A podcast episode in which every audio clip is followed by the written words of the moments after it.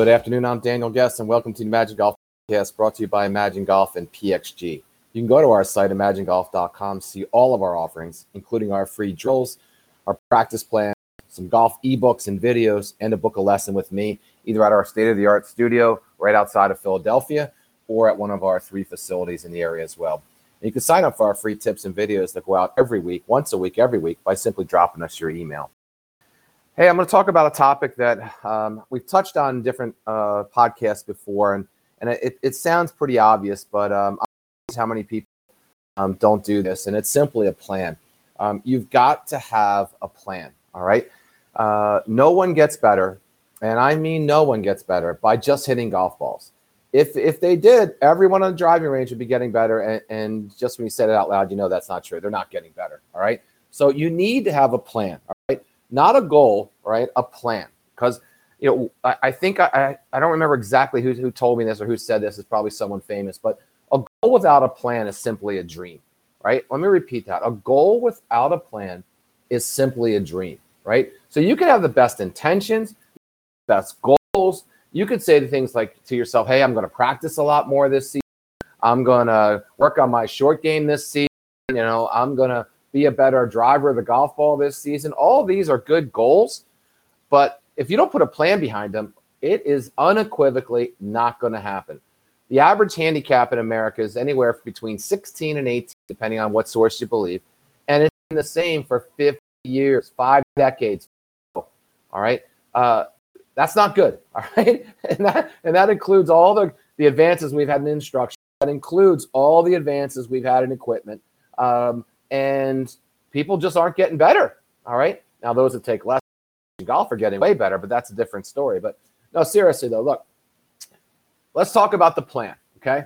Um, well, let me tell you a quick story first off, foremost. I, I recently got invited um, to work on this documentary with a, a good friend of mine that uh, owns a training aid company. It's called Perfect Hands. We're going to talk about Perfect Hands um, on a different podcast. But he invited me down to uh, to West Palm Beach um, to film in this documentary called um, Viewpoint Project. It's by Dennis Quaid. It's a it's basically a, um, a documentary series with uh, about different things that public interest they call it. So whatever's interesting in the world today uh, can make it onto this documentary. And his training aid has uh, has done that because it's helped so many different people um, with the in the game of golf that the public interest story. So sure enough, I, of course, I said, yeah, I'll help you any way I can. So we get on a plane, we come down, we they, they fly us to um, to West Palm, and we go to uh, the campus of Keiser University, um, which is right right inside of West Palm Beach. And what's nice about Keiser University is um,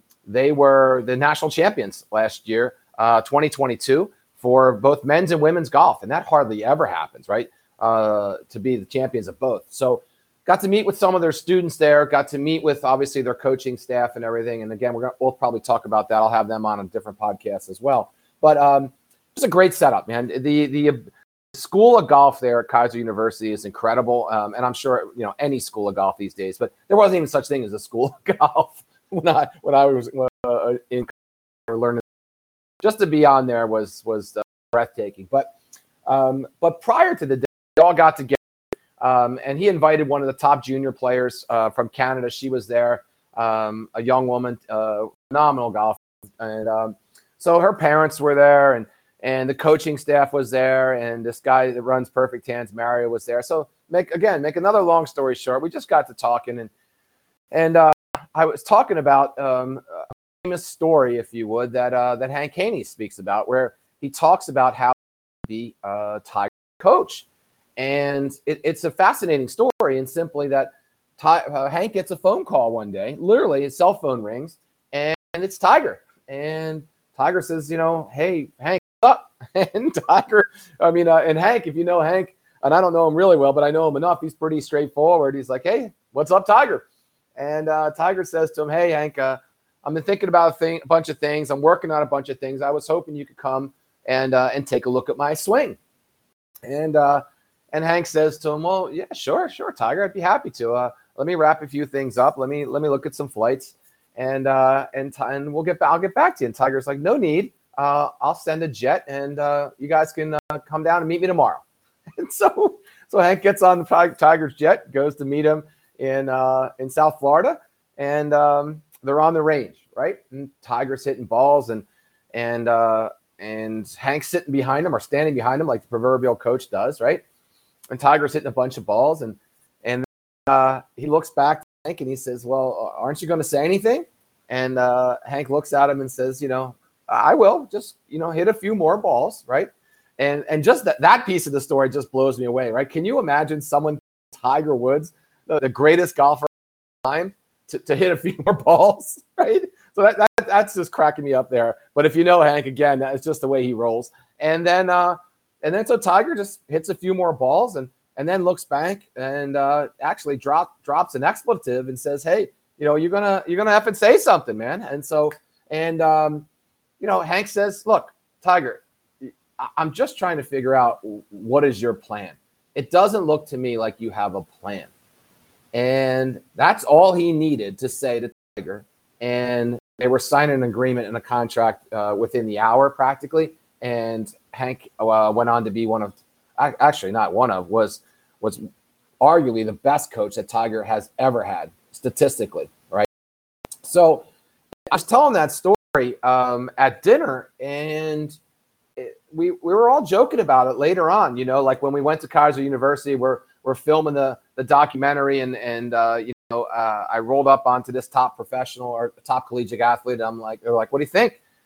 My swing, and I'm like, yeah, doesn't look like you have a plan. I was, I was kind of joking, but I kind of wasn't. And you know, it, it, and this elite golfer from Canada, she, you know, young kid, um, probably going to be a star. Right? Um, I'm not sure that even she has a plan, right? Um, and when I asked her something like, "What what's her big miss?" Um, she didn't she didn't have one. She said she doesn't have one, and we all that that can't be true. Everybody has a big miss. So so let's talk about what has to be in a plan. Uh, the best plans, uh, you know, are, have all these things in them. But even if you just had a few of these, you would be better off and more likely to, to succeed. All right. First of all, the best plans are specific. Look, what is it that you're working on? It right. You can't say, "Hey, I'm working on my short that's not specific. You can't say, hey, I'm trying to get off the tee box better. That is not specific enough. All right. Not operate in generalities. So you've got to be conscious, especially. Got to be specific. So you've got to say, hey, I'm going to be uh, better at chipping. I'm going to increase my chipping from 75 yards in to 95%, meaning I'm going to hit the and make it stop on the green 95% of the time. I'm going to hit uh, 13 fairways out of 14 when I pick up my driver uh, on the tee box. I'm going to um, stop coming over the top, you know, uh, and, and, and have a flatter golf swing. So you get the idea, right? It's got to be something specific like that. What is it exactly that you're working on?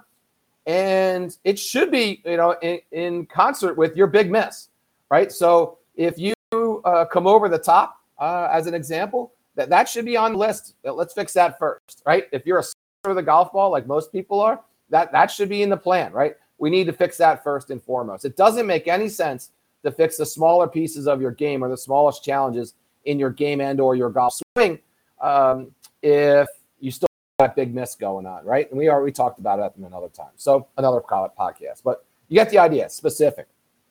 The second element it has to have is a time component.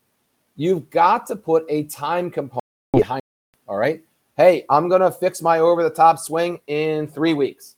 Hey, I'm going to uh, hit 90% of the fairways uh, with my driver uh, over the next uh, six weeks, right? In the next six weeks, I mean. So you get the idea, right? you you've got to t- attach a time component to it, or it gets back to just the goal piece, right? So um, the goal, the plan, uh, and the plan that starts including these these elements such as specific and time. All right. The third piece is drills. You've got to have some drills to force some type of change, right? At Imagen, we're big believers in evidence-based and and biomechanical training, meaning evidence. We make sure that we're we're working on but with the evidence, whether that's video or a combination there of both. All right.